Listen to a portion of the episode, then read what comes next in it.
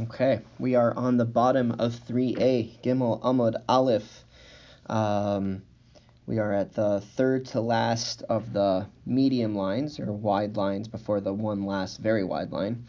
So third to last. The Od Darash, the last three words on the line, the Od Darash.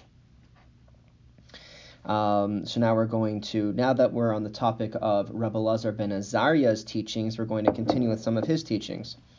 Uh, V'odarash, Rabbi Lazar ben Azariah had another um, exposition. As Hashem ha'emarta hayom, the verse tells us, the Lord that you have praised today. V'Hashem ha'emircha hayom, and God has praised you today. Amar lahem hakadosh baruch hu Yisrael. So the Holy One, blessed is He, is saying to the Jewish people. Atem asisuni chativa achas ba'olam. You carved out for me a positive uniqueness in this world.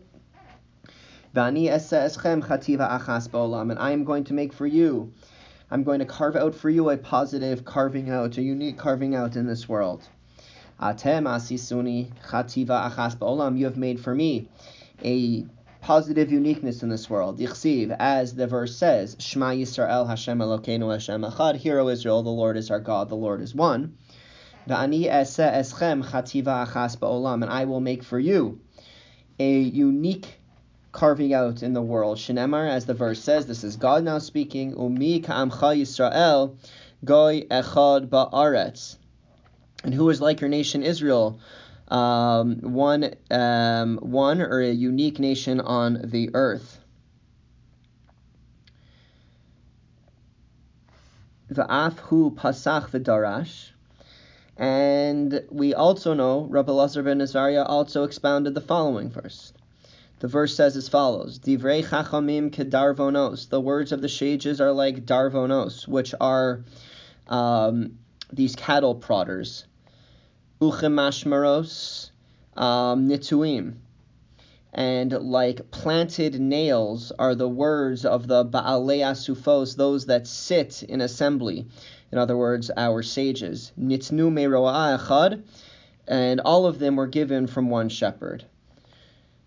Lama nimshalu divrei Torah ledarvan. Why are the words of Torah of the sages? So these are the words of the sages. Why are they um, compared to a cattle prodder? Lomar lacha to teach you, ma darvan ze mechavenes hapara, just like this prodder, it um, directs the cow litlameha to the furrows, to the grooves, in order to put the seeds in, in order to plant the seeds. Lehotzi chaim leolam to bring life to the world, right? The seeds produce fruits and vegetables and bring life to the world. Af divrei Torah, so too the words of the sages, mechavninis lomdehem, they direct those that learn them from the way of death to the way of life. And now, ima darvan zemetalta, you may have thought that a cattle prod is something that is can be moved around, not something that's something temporary, not something that is permanent, can be moved around. You may have thought that when we compare the words of the sages to the cattle prodder, where he would also say after Torah metalton, so too can the words of the sages be removed can they be? Um, can we say that they're temporary and not permanent? Tamalomer mashmaros. That's why we add that the words of the sages are likened to these nails. Imam masmer chaser v'lo yaser. But then you may say, what about when you think of nails going into a wall? Whatever area the nail is taking up, that's less area that now is the wall. The wall is diminished because of it. So you may have thought just like a nail leaves the thing that it's put into diminished. Af divrei Torah chaser and yaser, and so too you may have thought that the Torah, the words of the Torah, specifically the words of the sages, diminish a person instead of increasing them, instead of making them richer. Tamalomar nituim. That's why we use this very odd language when we're describing these planted nails. We say planted. That's not how you refer to nails. You say to nail, refer to nails as being um, nailed in. Why planted? So it's to teach you that that they're nails, but they're also plants. Like and plants they grow, they they grow more and more and more. They don't diminish. Manatiazo paravarava, just as the plant is fruitful and multiplies, av Torah parin so too do the words of the sages cause one to be fruitful and multiply, to become richer, to enrich our lives. Okay, um, now we're going to uh, Rabbi Elazar continues to talk about about this um, about this verse and now focuses in on two of the words. Ba'alei Asufos. We refer to the sages as the Ba'alei Asufos, those the masters of assemblies.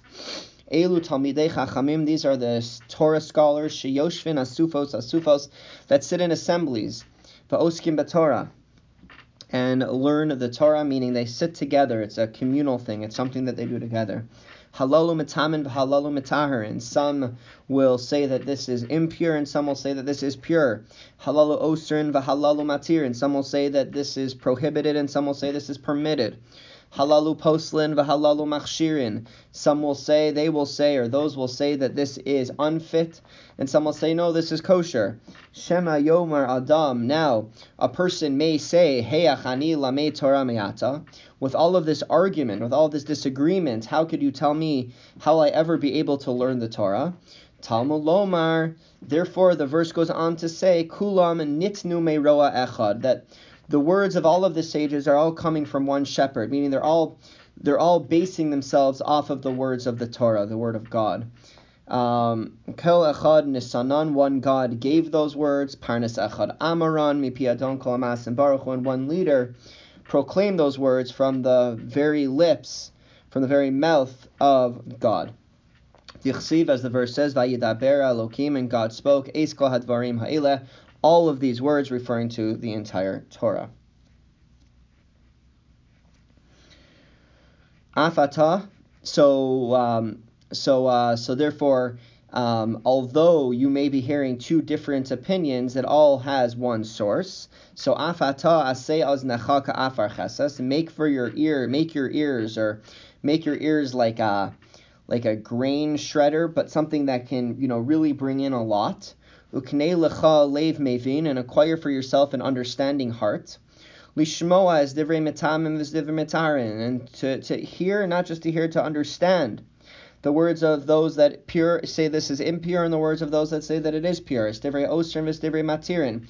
The words of those that say it's prohibited, and the words of those that say that it's permitted. As divrei poslim divrei. The words of those that say that it is unfit, and the words that of those that say that it is fit, that it is kosher. And as you process all of this um, in an intelligent and understanding manner, you will be able to get to the bottom of it. You'll be able to get to the to um to the to the truth.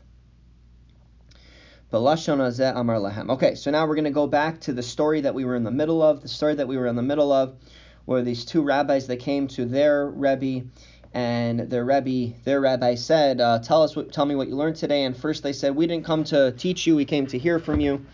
So now we're going to talk about that. But Lashon Hazeh Amar Lahem. I'm sorry. We're going to talk about that in a second. One more thing.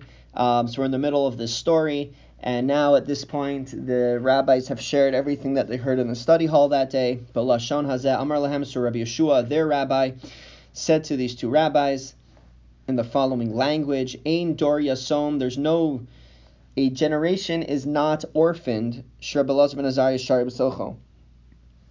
if you have someone like Rabbi Lazar ben Azariah that inhabits it, meaning they had been teaching they had been teaching their rabbi all of the words of Rabbi Lazar ben Azariah, who was the teacher that week at the study hall.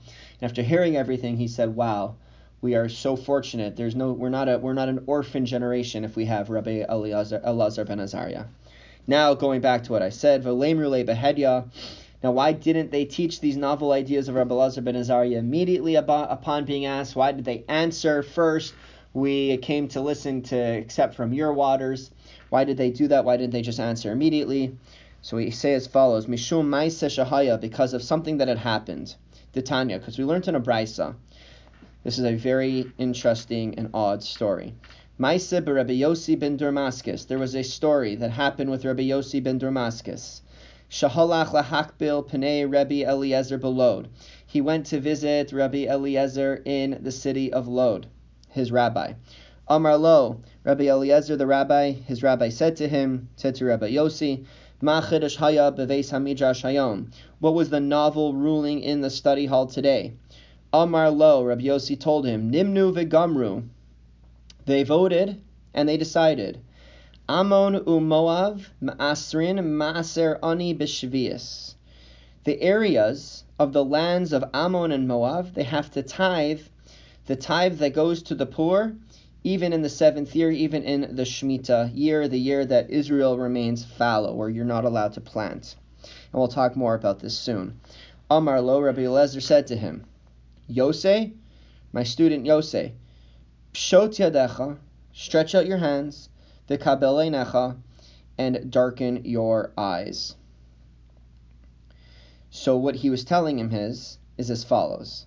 Um, the way many understand this is that you are saying that this is what you heard today, that you heard this ruling today, that lands that were inhabited, the lands of Ammon and Moab that are now inhabited by Jews, they you still give the, the tithe even during the seventh year.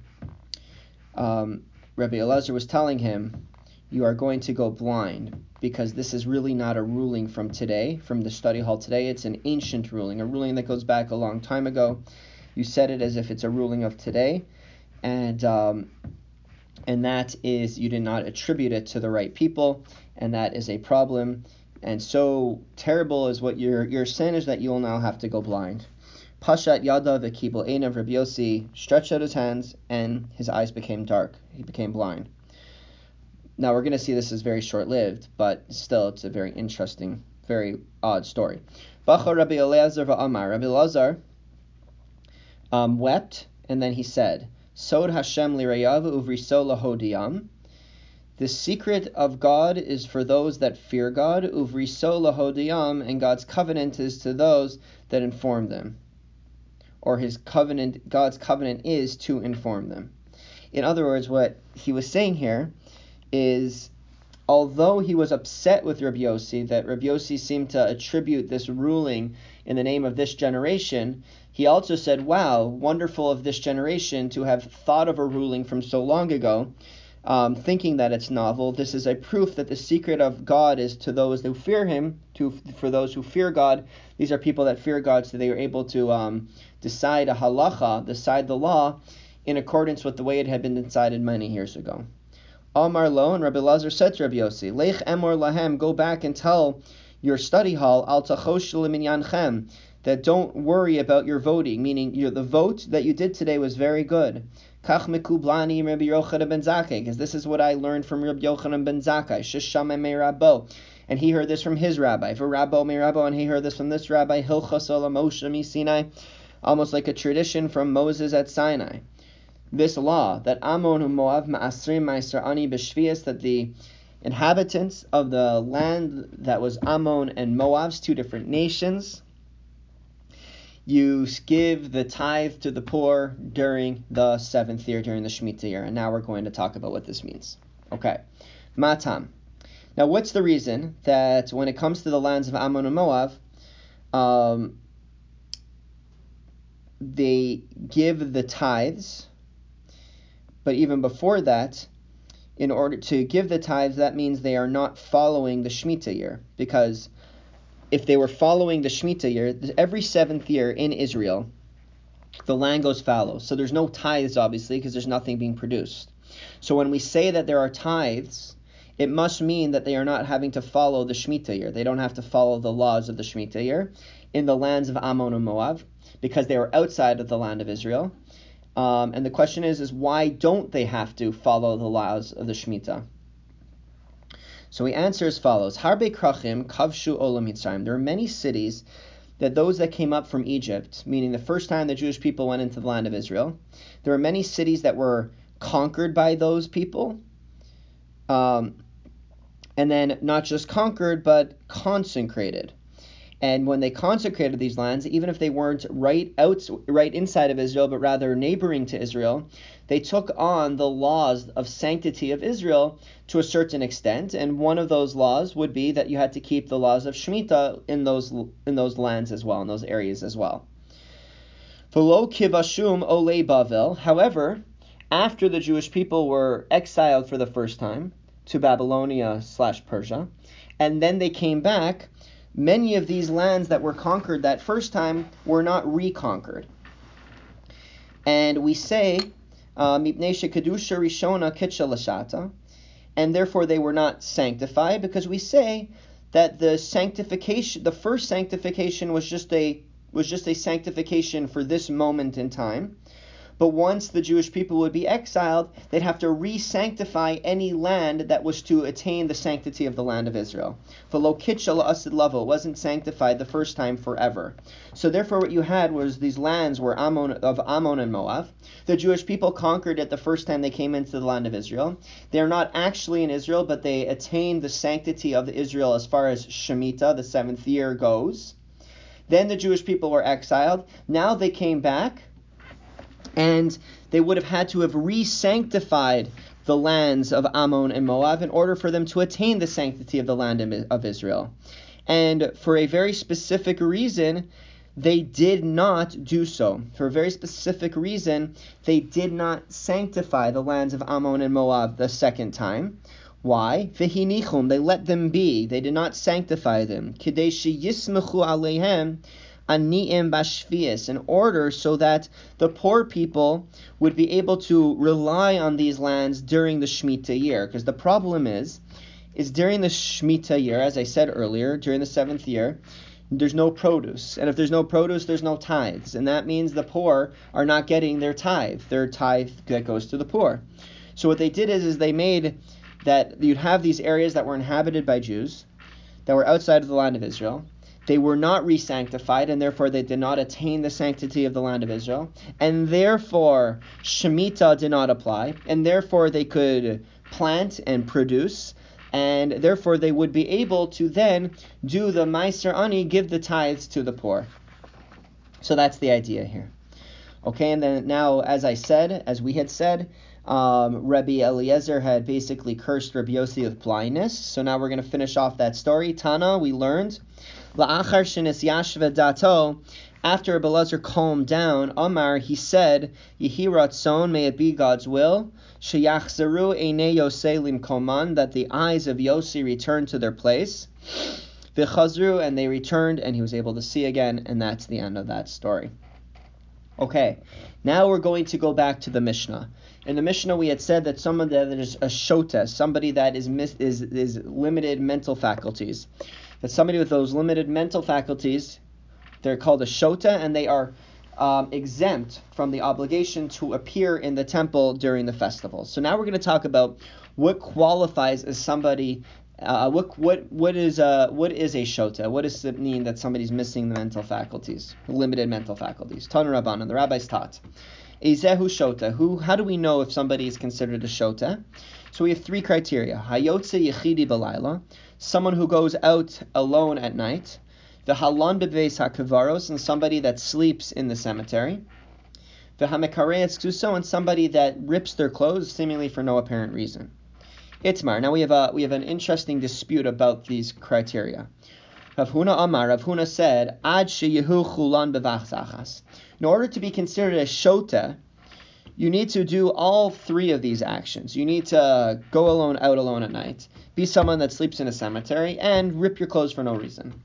Rabbi Yochanan, Rabbi Yochanan says, "Afil ba'achas man." No, even if you just do one of them, you're going to be considered a shota. Now, hechidami. What exactly is hechidami? Means what is the case? But um, what is the case that they are talking about? Where's the argument? If there, if this person is doing any one of these three things, in an insane type of manner, afilu then even if you're only doing one of these things, you should be considered a shota. And if you're not doing it in a way that is seems insane, then afilu nami lo, then even if you're doing all of them, you should not be considered a shota. So he answers as follows: Li olam dika derech. No, you're doing it in a way that um, is in an insane manner. These three things just the halan b'veis hakvaros, just one that sleeps in the cemetery, Amor kadesha tishra alav ruach tuma ka'avid. It could be explained away as not so insane, and perhaps this person wants these, this uh, impure spirit to rest upon him, and you can get that impure spirit. Uh, spirit. Obviously, we're talking about things we don't really understand, but I guess you know back then this was something that you that that could you thought you could have received. An impure spirit would have been able to come to you in a cemetery. And that's not considered insane. That's considered sane. You just are doing something kind of, you're just doing something almost evil. The and so too going out at night. It seems your person is doing it in an insane manner, However, Amar gan farasid achade. However, you could explain it away that perhaps this person needed fresh air because gan derifas achaze. He was seized by this by this type of fever where he just needs fresh air. So and so too when it comes to ripping your garments. It seems that the person is doing it as as form of insanity. But Amor Bal so we could just say though, there, you could explain it away as him just being a very uh, person that uh, is very meditative and you, he gets lost in thought and he ends up doing crazy things as he's even though he uh, while he's lost in thought. So the argument is, is as follows: Kivan davdina lukulu. However, once he performs all three of these things, we no longer explain away each one separately. Havalahu, rather we consider it at that point kimisha nagach shor chamor v'gamal v'naase muad lakol. We basically say that at that point it's as if so if you have a donkey, if you have a, uh, an ox, I'm sorry, and that ox gores an animal, you have to only pay the first half damage. And that's true until he gores the animal three times, then you have to pay full damages. And we say that if an ox gores a one time a donkey, one time a a um, one time another ox, and one time a camel, at that point he becomes a muad. He becomes somebody that we could, you know, no matter what type of animal he gores next, he now is a he's now considered a muad, a habitual gorer for all of them. So we're going to say something very similar here as well. What Rav Huna was telling us, what Rav Huna is telling us is that this person, even though each one thing on its own could be explained away, once we see him doing all three of these things, we considered him a shota, we considered him a deranged person. Um, so that was the case. So that's what Rav Huna says, and Rabbi Yochanan would argue. that Rabbi Yochanan says that no, even once you do one of those things in an insane manner, you're going to be in a, you're going to be considered a shota. Amar Rav Papa. So Rav Papa says, Ish Shmiel Rav Huna hadatanya. If Rav Huna had heard um, what was learned taught in a brisa, which was Ezehu shota, who is considered a shota. It's somebody who basically destroys anything that's given to him. Hava hadarbe he would certainly have gone back on his opinion. Because what we see there is that once you do one deranged thing, once you do one insane thing, um, you don't have to do three insane things. Once you do one thing, um, you are considered a shota. So they asked, Kihava hadarbe, when you're saying that Rav Huna would have reversed his opinion after learning that baraisa about someone who destroys everything given to him, Mimikarea kesuso huda hava hadar didamule o dilma mikuluhu hava. So the question is, is would he have reversed his opinion only regarding the case of somebody who rips his clothing in an insane way? And at that point, Rav Huna would have said, if you rip your clothing, then you are going to be considered a shota, even if there's a way to explain it away. But in the other two cases, until he does both of those things, we're not going to be considered him a shota. Mikulu Havahada, or do we say that all of those cases are similar to a case where someone destroys everything? And just like we would say by someone destroying everything, immediately he becomes a shota, he's considered a shota, and so too, when it comes to these three things, that the moment he does either one of them, any one of these three, he's considered a shota. So Teku, the Gemara says that we're not sure. We're not sure what Rav Huna really would have held in the end after having learned that braisa about someone that destroys everything that was given to him. So that's the end for today. We did 3b. We did some interesting expositions of different verses, um, talking about the words of the sages, um, learning the Torah. Um, and then we talked about this very interesting story of somebody that um, blinded his student and then healed him. But the the, the the rulings there were very interesting, all about the sanctity of Israel and the surrounding lands. We learned about Shemitah, which is this idea that the um, during the seventh year the lands have to remain fallow. We cannot plant them, we cannot produce. Then we talked about the definition of a shota, somebody that is with limited mental faculties to the extent that he is not obligated, he is exempt from the obligation to appear in the temple at the temple during the three festivals.